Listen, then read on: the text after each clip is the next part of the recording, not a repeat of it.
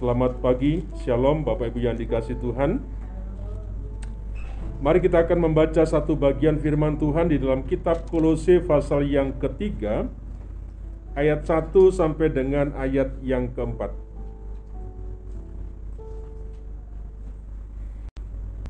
Kitab Kolose pasal yang ketiga ayat 1 sampai dengan ayat yang keempat. Mari kita akan membaca bersama-sama. Kolose pasal 3 ayat 1 sampai 4 kita akan membaca bersama-sama.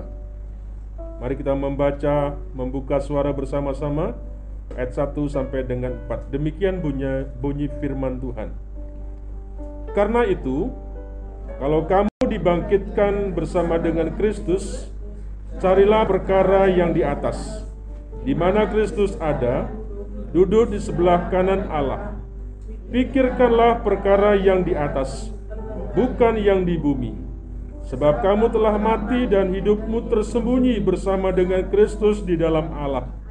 Apabila Kristus yang adalah hidup kita menyatakan diri kelak, kamu pun akan menyatakan diri bersama dengan Dia dalam kemuliaan.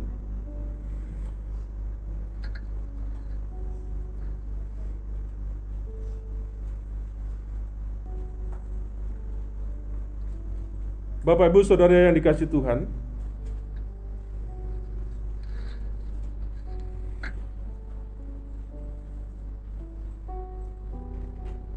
Di dalam ayat yang kedua dikatakanlah dikatakan pikirkanlah perkara yang di atas bukan yang di bumi. Bapak Ibu Saudara yang mengasihi Tuhan, kita tidak akan dapat bertumbuh sepanjang ada konflik di dalam kehidupan pribadi kita. Kita tidak akan bisa bertumbuh sepanjang ada konflik di dalam hidupmu.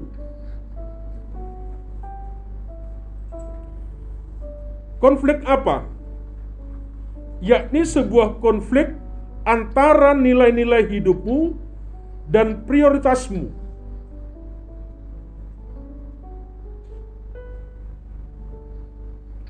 Atau konflik antara hati kita dengan pikiran kita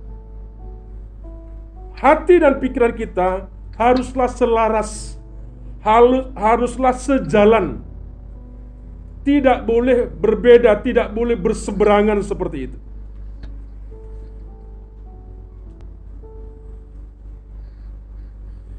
Dalam suratnya kepada jemaat di Kolose, Paulus mengatakan dalam ayat yang pertama,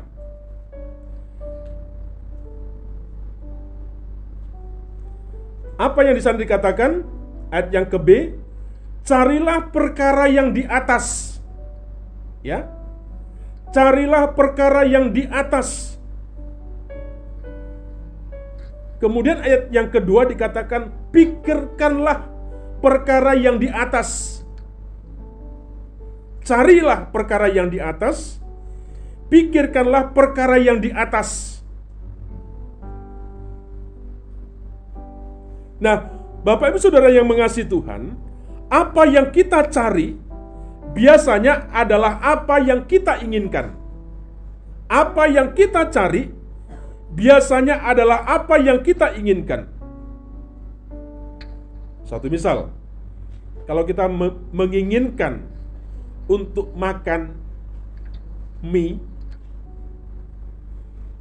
maka saya akan mencari penjual mie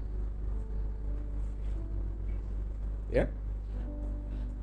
Nah, ketika Paulus mengatakan carilah, maka ini sama artinya bahwa apa yang dicari itu adalah yang diinginkan oleh hati kita. Apa yang kita cari sebenarnya mau dikatakan bahwa itulah yang diinginkan hati kita. Nah, apa yang hati inginkan itu haruslah perkara di atas. Jangan sampai apa yang hati inginkan itu adalah hal-hal yang duniawi.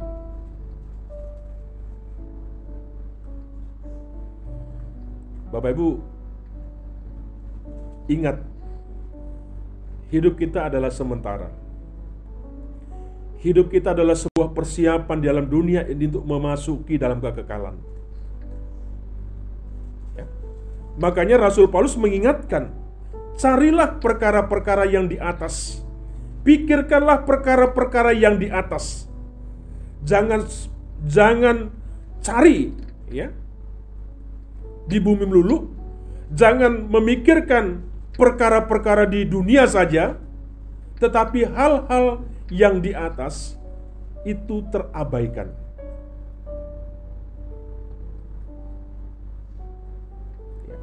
Nah, di dalam ayat yang kedua, Bapak Ibu dikatakan, pikirkanlah perkara yang di atas.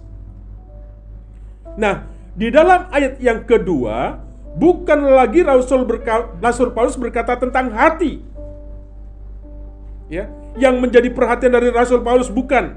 Tetapi yang menjadi concernnya yang menjadi perhatian Rasul Paulus adalah pikiran. Tadi apa yang diinginkan maka kita cari. Sebenarnya itulah keinginan hati kita. Ya. Nah ayat yang kedua apa yang dikatakan di sini? Bicara tentang sebuah pikiran.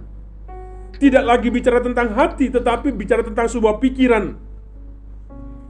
Jadi pikiran kita, dikatakan Rasul Paulus, harus selalu memikirkan perkara-perkara yang di atas.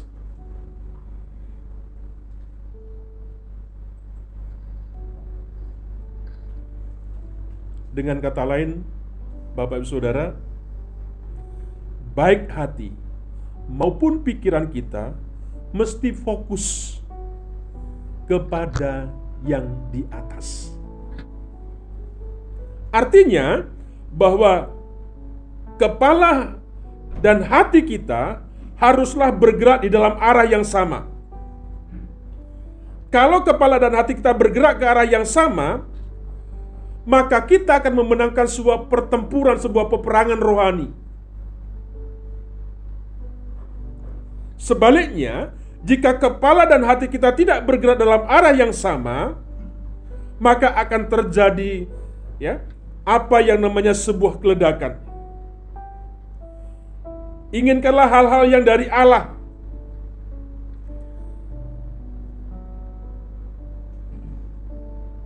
Sedangkan kepala kita, ya, intelektual kita, ya, kehidupan berpikir kita harus juga di, di apa diarahkan kepada perkara-perkara yang di atas. Nah, kalau keinginan kita diarahkan ke atas, sedangkan kepala diarahkan di bawah, maka terjadi akan kehancuran dalam kehidupan kita. Itu namanya bertolak belakang seperti itu. Kalau hati kita diberikan kepada Kristus, tetapi isi kepala kita tidak diberikan kepada Kristus, maka kehidupan rohani kita akan menjadi hancur.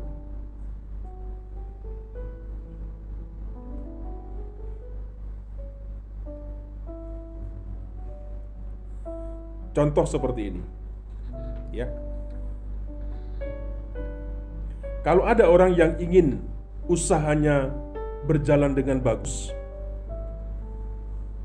tetapi pikirannya tidak memikirkan usahanya, tetapi dia sibuk dengan hobinya saja, ya, bagaimana usahanya akan bisa berhasil? bagaimana usahanya akan bisa sukses. Satu sisi, dia pingin usahanya berhasil, tetapi sisi yang lain, dia tidak concern, dia tidak sungguh-sungguh untuk memikirkan dengan serius bagaimana supaya semua usaha ini bisa berjalan dengan baik.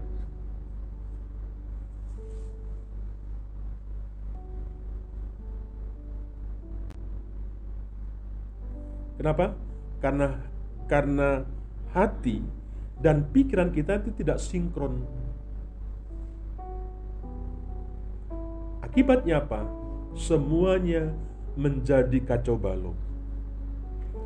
Rumah tangga pun akan menjadi kacau balau. Ya. Jadi Apa yang dikatakan oleh sini ada sebuah kesinkronan, harus sejalan antara hati dan pikiran kita. Nah, Bapak Ibu sudah dikasih Tuhan, sama halnya dengan kerohanian kita. Ada orang yang ingin le lebih hidup baik, hidup suci, hidup kudus, hidup lebih dekat dengan Allah. Tetapi di sisi lain, dia senang ya memikirkan, menikmati ya berbagai macam dosa seperti itu. Ya. Keinginan hatinya dan isi pikirannya itu bertolak belakang, itu konflik. Nah, kalau kita ingin lebih dekat dengan Allah, kita tentu harus ya mengisi pikiran kita dengan hal-hal yang mulia, hal-hal yang suci, hal-hal yang berkenan kepada Allah.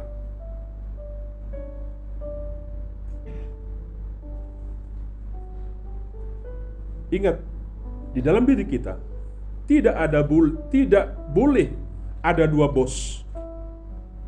Ya.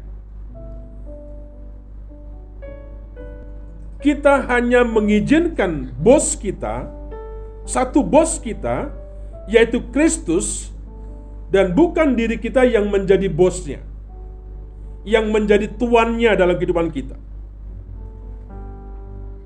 Apa yang dikatakan oleh firman Tuhan? apa yang dikatakan Tuhan Yesus? Tak seorang pun ya dikatakan dapat mengabdi kepada dua tuan. Tak seorang pun yang bisa mengabdi kepada dua tuan. Kalau mengabdi ke, kepada dua tuan, ya, maka ia akan membenci seseorang dan mengasihi yang lain atau ia akan setia kepada seorang dan tidak mengindahkan yang lah yang lain.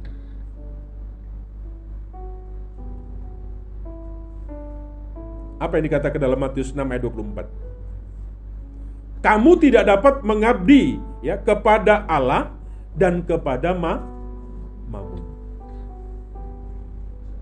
Itu tadi yang, yang terjadi, sebuah konflik bertolak belakang seperti itu ingin hidupnya lebih dekat kepada Tuhan, ya, tetapi masih sering bergaul dalam sebuah kehidupan-kehidupan yang yang yang bertentangan dengan apa yang menjadi keinginan daripada Tuhan.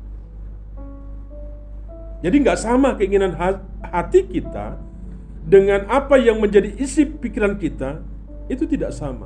Sehingga itu yang menimbulkan sebuah pertentangan seperti itu.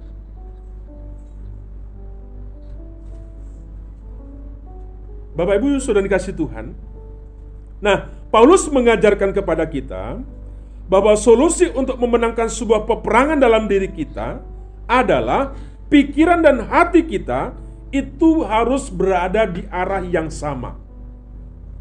Ya, kalau kita ingin memenangkan sebuah pertempuran dalam kehidupan kita, apa yang dikatakan Paulus? Pikiran dan hati kita itu harus berada dalam arah yang sama.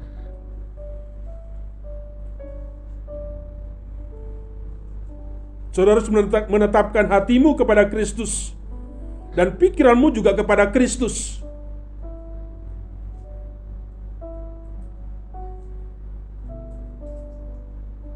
Ya. Saudara harus memastikan bahwa hak-hak saudara yang saudara katakan adalah yang yang menang, yang saudara inginkan. Jadi istilahnya adalah fokus hidup kita pada Kristus, bukan kepada yang lain.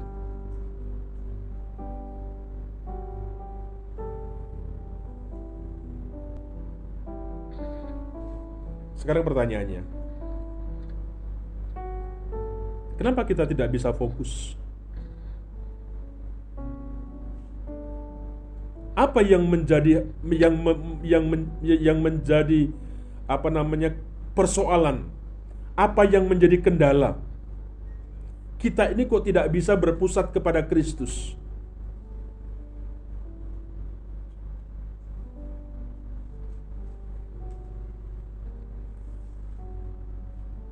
Masalah-masalah ini penghambat-penghambat ini akan mengganggu kehidupan saudara. Penghambat-penghambat ini akan memecah belah hati kita ya dan kepala kita dan mencegah kita dari hidup yang berkomitmen, hidup yang fokus kepada kehidupan Kristus.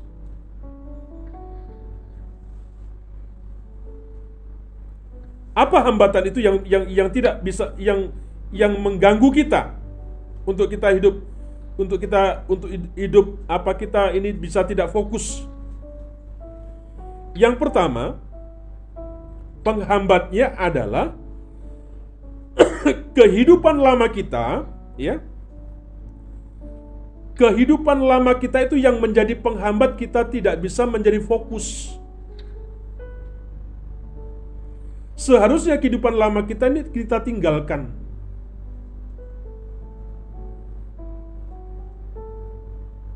Barang siapa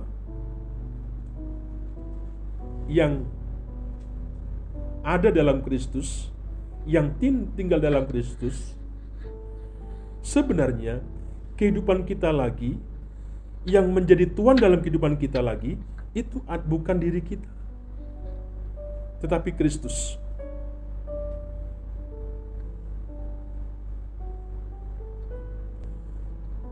Apa yang mau dikatakan di sini oleh Paulus? Nah, Paulus ingin mengatakan bahwa ketika saudara menjadi orang Kristen, saudara harus mengucapkan selamat tinggal kepada kehidupan lama.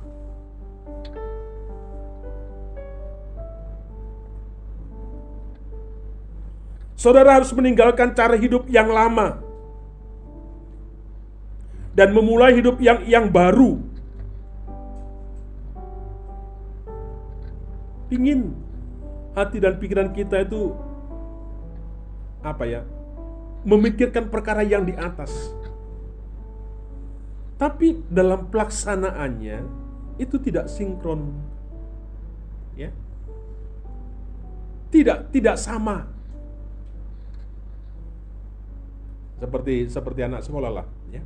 Pingin nilainya bagus, dapat punten yang bagus, dapat lulus yang kumlot seperti itu, tetapi dia untuk belajar itu males. Ya. Kalau kita pingin sesuatu yang baik, harus sama. Ada sesuatu, sebuah respon yang kita kerjakan, kita lakukan yang sesuai, yang sama seperti itu. Jangan kemudian bertolak belakang. Nah, kita harus meninggalkan cara hidup yang lama dan mulai hidup dengan cara hidup yang baru.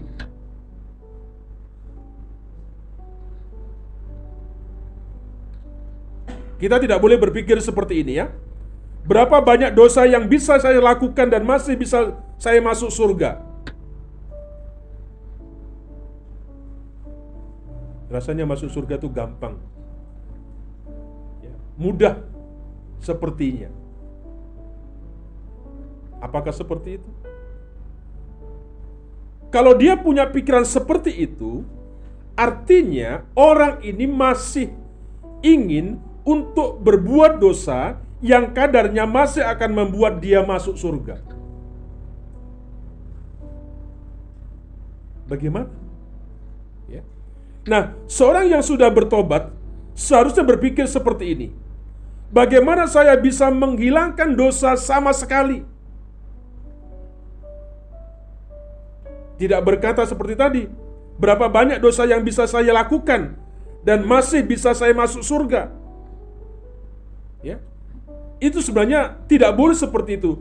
Seharusnya yang ada, bagaimana saya bisa menghilangkan dosa sama sekali dari kehidupan saya.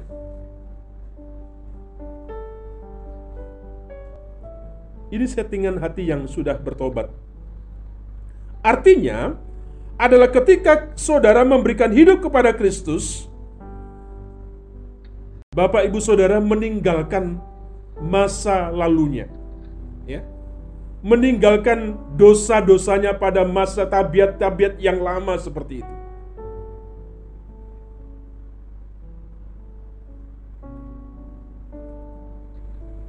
Jadi apa yang kita kejar sebelum menjadi orang Kristen? Mimpi mimpi mimpi kita, tujuan hidup kita, keinginan kita jadikan semua sampah. Ya. Sekarang kita memiliki sebuah sebuah pemikiran yang baru. Kita sekarang memiliki sebuah fokus di dalam hidup kita. Fokus kita adalah sekarang adalah menyenangkan dan mempermuliakan nama Tuhan. Hambatan inilah yang sering kali terjadi dalam kehidupan lama kita. Kita masih menghidupi kehidupan lama kita, kita tidak meninggalkan akan kehidupan lama kita.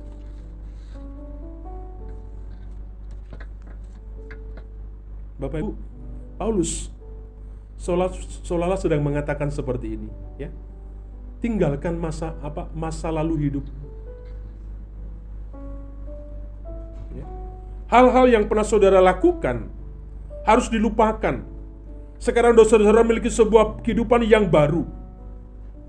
Jika kita tidak meninggalkan kehidupan lama kita dan masih memikirkan, maka kita akan kalah dalam sebuah pertempuran rohani dalam kehidupan kita.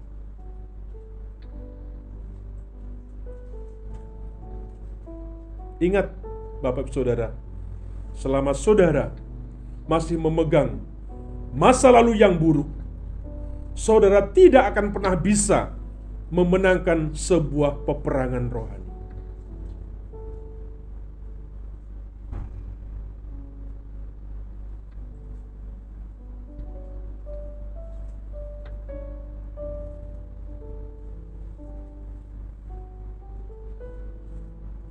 Mari kita belajar bersama-sama. Kita perkatakan, kita tanamkan dalam kehidupan kita pribadi lepas pribadi. Itu manusia lama saya. Dan itu sudah mati. Sekarang saya punya sebuah kehidupan yang baru. Dengan tujuan yang baru, dengan nilai yang baru. Dengan tanggung jawab yang baru seperti itu. Dan sekarang Kristus itu sudah menjadi sebuah pusat dalam kehidupan saya. Segala yang saya akan lakukan, ya, harus berpusat kepada Kristus, bukan ke, kepada kehidupan lama lama saya lagi. Itu yang seharusnya kita mengatakan, menghidupi dalam kehidupan kita. Kalau tidak, maka penghambat ini akan menjadi sebuah persoalan dalam peperangan dalam kehidupan kita secara pribadi. Dan kita sulit untuk bisa fokus. Ya. Hati dan pikiran kita cari perkara yang di atas. Pikirkan perkara yang di atas. Maka itu akan menjadi sebuah halangan bagi kita. Penghambat yang kedua. Perhatikan ayat yang keempat. Apabila Kristus yang adalah hidup kita menyatakan diri kelak, kamu pun akan menyatakan diri bersama dengan Dia dan dalam kemuliaan. Apabila Kristus yang adalah hidup kita menyatakan diri kelak, kamu pun akan menyatakan diri bersama dengan Dia dalam kemuliaan. Nah, apa yang mau dikatakan Rasul Paulus di sini? Kristus yang adalah hidup kita. Kristus yang adalah hidup kita, ya. Kristus yang adalah hidup kita. Ini artinya Paulus mempunyai sebuah prioritas ya yang utama bagi dirinya.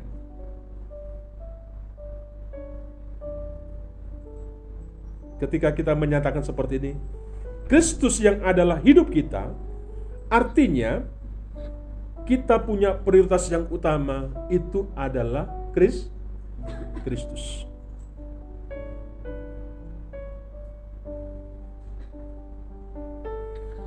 Bapak Ibu Saudara, uh, saya tidak tahu dalam kehidupan kita biasanya kita punya mutu. Kalau kalau zaman sekarang ini apa ya? Uh, kalau di di apa di ini status ya. ya kadang-kadang kita buat status. Ya. Setiap kita punya mutu. Dan moto hidup kita ini berbeda-beda.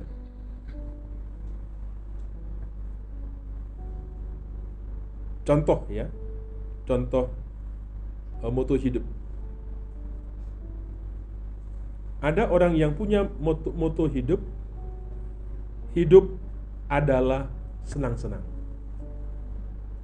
Siapa yang motonya seperti itu? Hidup adalah happy, kira-kira begitu. Hidup adalah senang-senang, happy-happy. Nah, biasanya orang yang punya moto seperti ini, yang jadi prioritas dalam hidupnya adalah senang-senang saja. Dia bekerja untuk senang-senang. Dia ke gereja untuk senang-senang. Ya. Dia makan untuk senang-senang.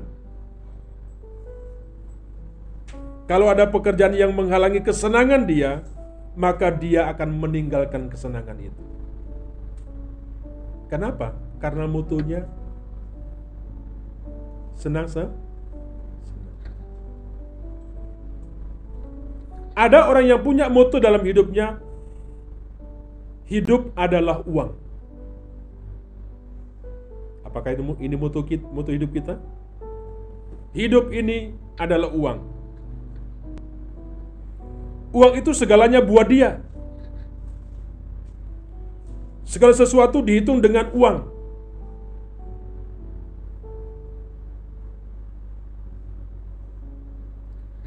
Kalau seandainya Bapak Ibu bawa motor, setiap hari Minggu 10 motor kali 2000 sudah sekian. Kalau 30 hari sudah sekian. Kalau satu tahun sudah sekian. Bapak Ibu naruh naruh motor gak ditarik pajak parkir. Coba kalau itu saya ambil 2000 2000. Saya perhitungkan Bapak pun naruh di sana, saya yang nyapu, bayar. Semua diperhitungkan dengan u, uang. Waktu dihitung dengan uang. Ya, Kesenangan istri dan anak juga dihitung dengan uang. Uang adalah menjadi sesuatu yang utama dalam hidupnya.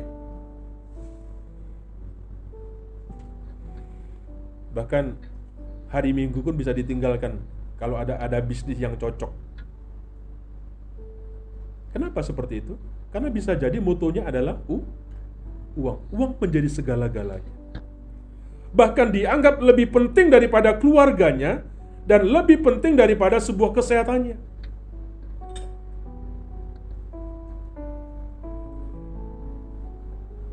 Bapak Ibu Saudara, anak muda, apa yang menjadi moto dalam hidup?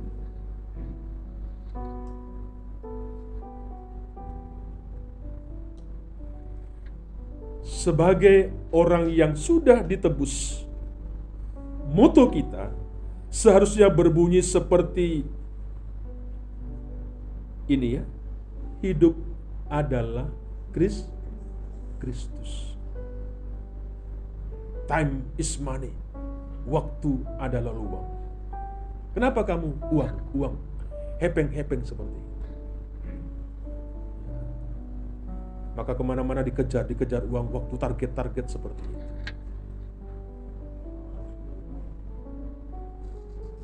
Perhatikan Kolose 3:4. Kristus yang adalah hidup kami. Itu yang dikatakan Rasul Paulus. Kristus yang adalah hidup kami. Kristus merupakan sebuah sesuatu yang utama dalam kehidupan kami. Kalau minggu ada cara yang lain, Gereja-gereja. Tuhan-Tuhan saya tidak bisa membayangkan Bapak Ibu, Bapak Ibu kalau kalau kalau toleransi gitu kan. hari Minggu acara ini, hari hari Minggu kedua acara ini, hari Minggu ketiga acara ini dan dan ketika seperti ini. Kita datangnya ketika kita ada tidak ada kerjaan. Kita datang ketika kita tidak diganggu waktu kita. Kenapa? Kurang prioritas tentang Kristus itu kurang dalam kehidupan kita. Mungkin sebuah kesenangan, mungkin uang, mungkin apa saja yang mendasari seperti itu.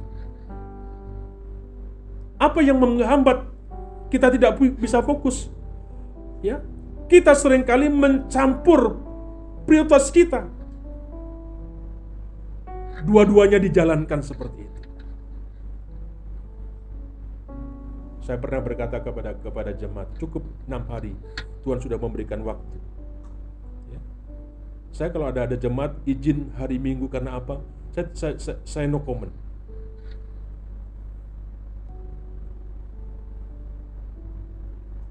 Kira-kira seperti itu. Tidak ada sesuatu yang rasanya ya saya bisa bisa kalau ada saya waktu, kalau tidak ada waktu tidak apa-apa.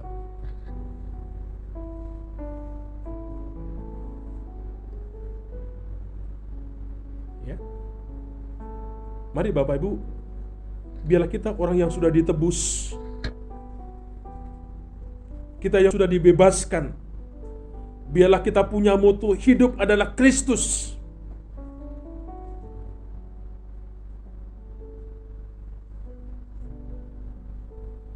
Kalau kita senang-senang harus juga ya dilingkupi oleh kebenaran Kristus. Kenapa? Karena kehidupan kita, tujuan kita untuk kemuliaan Kristus. Kalau engkau bekerja mati-matian, bukan untuk kepentinganmu, ya, tetapi adalah untuk kemuliaan Kristus, untuk untuk Kristus seperti itu. Kadang-kala kalau orang berdoa, Pak doakan kami, supaya supaya keluarga kami diberkati. Karena saya berani bertanya, buat apa kamu diberkati? Ada sesuatu yang yang Tuhan inginkan. Ada yang Bapak inginkan ketika engkau diberkati, itu tidak menjadikan fokus kepentingan dalam kehidupan.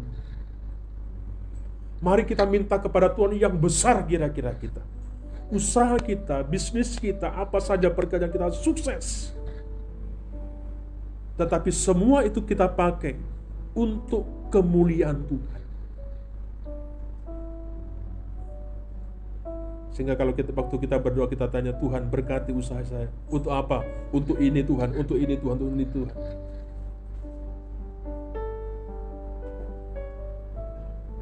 Ya. Bapak Ibu, Kadang-kadang dalam kehidupan saya pribadi kalau saya mulai menghitung-hitung kadang-kadang saya Tuhan ampuni saya. Kadang-kadang saya menghitung-hitung seperti itu.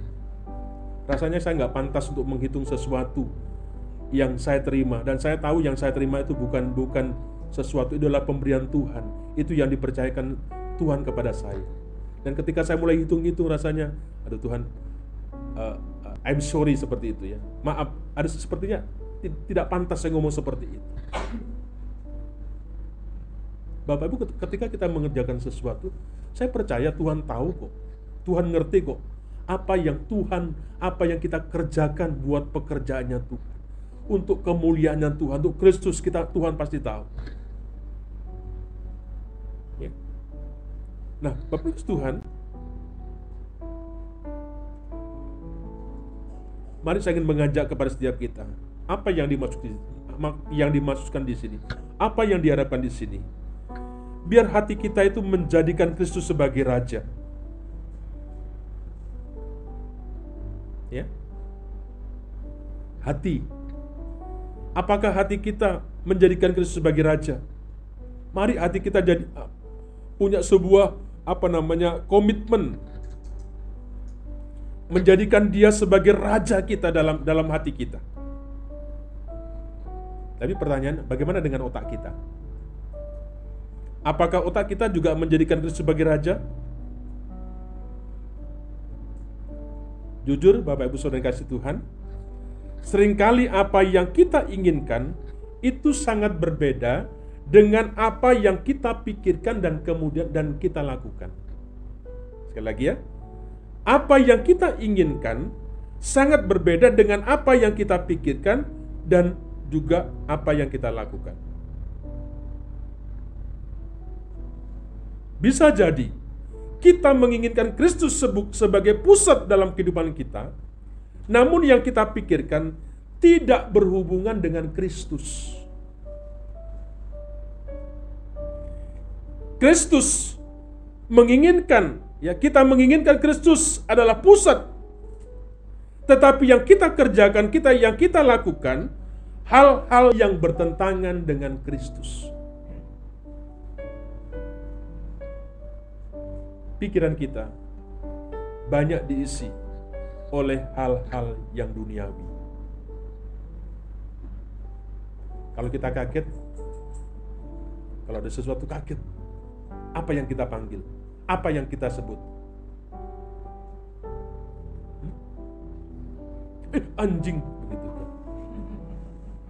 Karena sepertinya kita bergaul seluruh dengan anjing kira-kira begitu. Ya, pikiran kita nggak sama begitu loh. Ya kan kira begitu. Saya punya teman uh, penjahat yang luar biasa.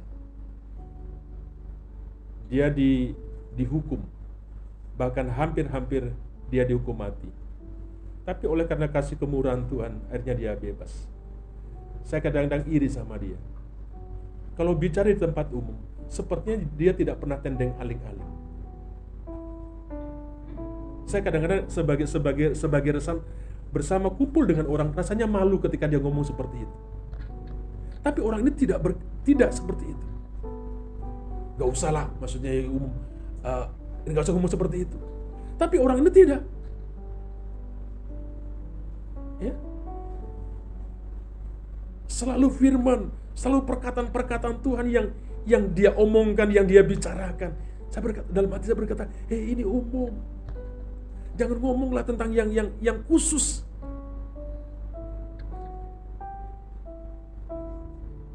Ya, Bapak Ibu, seperti itu pikiran kita terlalu banyak diisi oleh hal-hal yang duniawi. Kenapa orang sekarang-sekarang itu juga ibadah sulit? Bagaimana tidak sulit? Ya, handphone kita tang ting tung tang ting tung. Ada berita dari sana, berita dari sana dari sini. Kita sekarang sudah menjadi seorang yang sibuk begitu.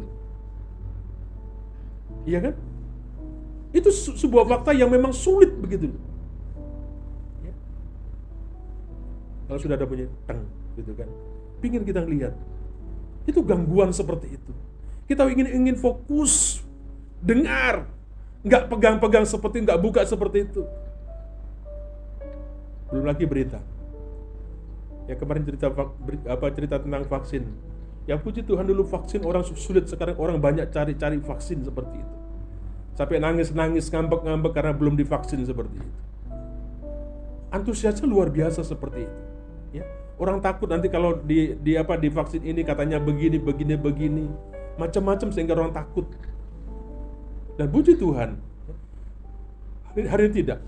Bapak Ibu tidak disalahkan memang itu informasi yang sangat deras. Tetapi sayang, sayangnya pikiran kita, berita-berita yang masuk kepada kita adalah berita-berita yang negatif. Berita-berita yang tidak baik,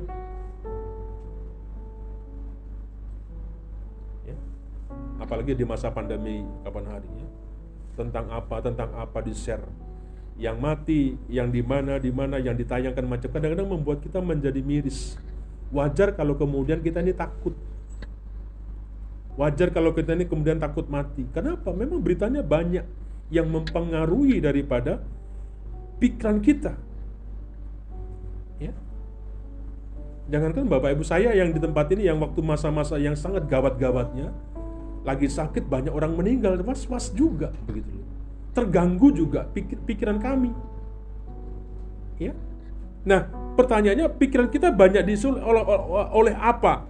Ya kalau pikiran kita banyak diisi oleh hal-hal yang duniawi kita jarang mengisinya dengan pikiran-pikiran mengenai Kristus.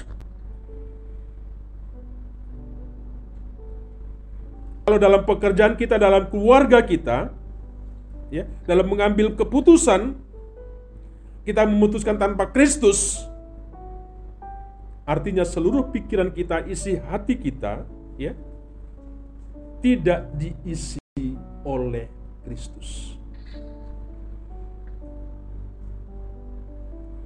Hanya hati kita yang diisi oleh Kristus, ya, maka akan terjadi yang namanya konflik tadi. Hati dan pikiran kita tidak tidak sejalan. Kita tidak akan bertumbuh dalam rohani. Ya. Kalau kita seperti itu. Yang terakhir. Apa penghambat yang terakhir? Dalam Kolose pasal yang ketiga Paulus mengatakan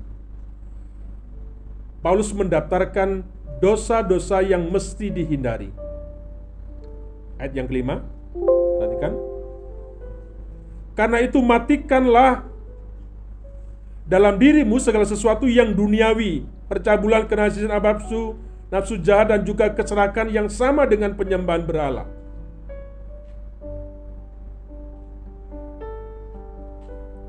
Kita sering kali menganggap bahwa hanya dosa-dosa seperti itu. Ya, hawa nafsu ya yang mesti serius dilawan. Padahal sebenarnya tidak demikian. Kita sudah merenungkan tentang Rahab. Kalau kita bicara orang, lebih banyak kita bicara tentang kejelekannya saja. Sulit untuk melupakan kebaikan, ya kejelekan daripada kebaikan seseorang. Rasanya kita tidak terima. Ya. Karena kita menganggap seperti itu dosa-dosa seperti itu. Nah, Paulus mendaftarkan melanjutkan daftarnya dalam Kolose 3 ayat 89 ya. Tetapi sekarang buanglah semua itu. Ya, apa itu yang harus dibuang? Marah.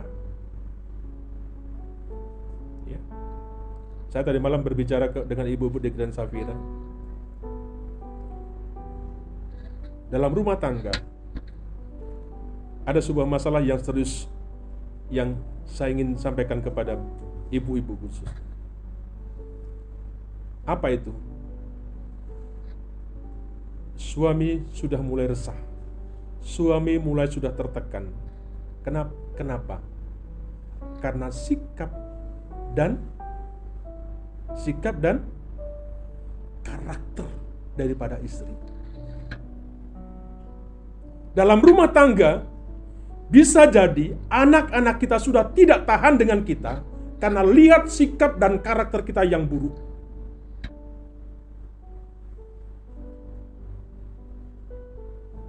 Rumah tangga tidak kita tidak menjadi suatu tempat yang sungguh-sungguh menjadi surga bagi anak-anak kita.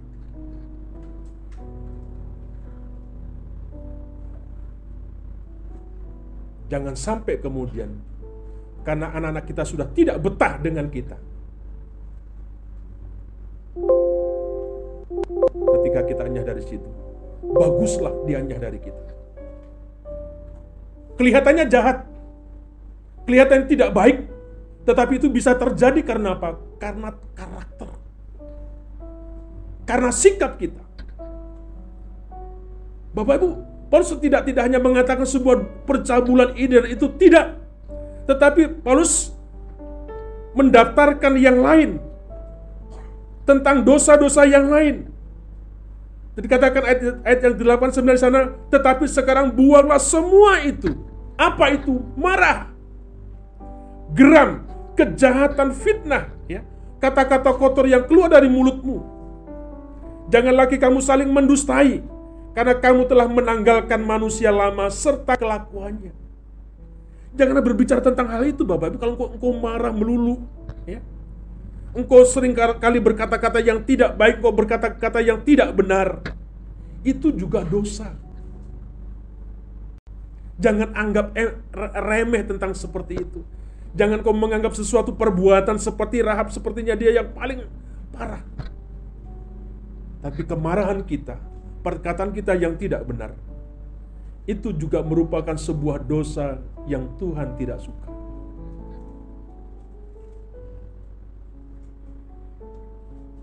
Ingat Bapak Ibu, semuanya itu merusak.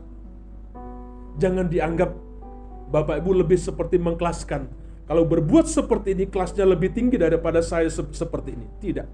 Semuanya itu adalah merusak dalam kehidupan setiap kita. Bukan hanya sebuah percabulan, ya. Tetapi dosa kemarahan, dosa fitnah, kata-kata kotor ya. Menggosip ya dan sebagainya. Itu akan menghancurkan fokus kita kepada Kristus. Nah, Tuhan Yesus ingin kita ini meninggalkan tidak hanya dosa yang dikatakan dalam pasal yang ke, ayat yang kelima, Bapak Ibu, ya, tetapi apa yang dikatakan di sini? Semua dosa-dosa yang kita anggap kecil. Kalau kita berbuat jahat, kalau kita punya hawa nafsu, kalau kita serakah, sepertinya itu kelasnya berbeda dengan dos dosanya lebih besar daripada ketika apa yang dikatakan ayat, ayat 9 dan 8 dan 9. Ya. Jangan mengatakan bahwa menganggap itu kecil. Kemarahan, fitnah, kata-kata kotor. Semuanya jangan menganggap remeh. Itulah yang sering kali menjadi penghambat. Kenapa kita tidak tidak bisa fokus? Kenapa kita tidak bisa memprioritaskan Kristus di tengah-tengah kehidupan kita? Saya ingin mengajak kepada setiap kita untuk menjalani sebuah kehidupan yang punya standar yang lebih tinggi. Saudara tidak mudah untuk gampang buat gosip, Ya. Saudara tidak tidak mudah untuk berbuat bohong. Tidak berbicara dengan penuh kebencian terhadap orang lain. Ya.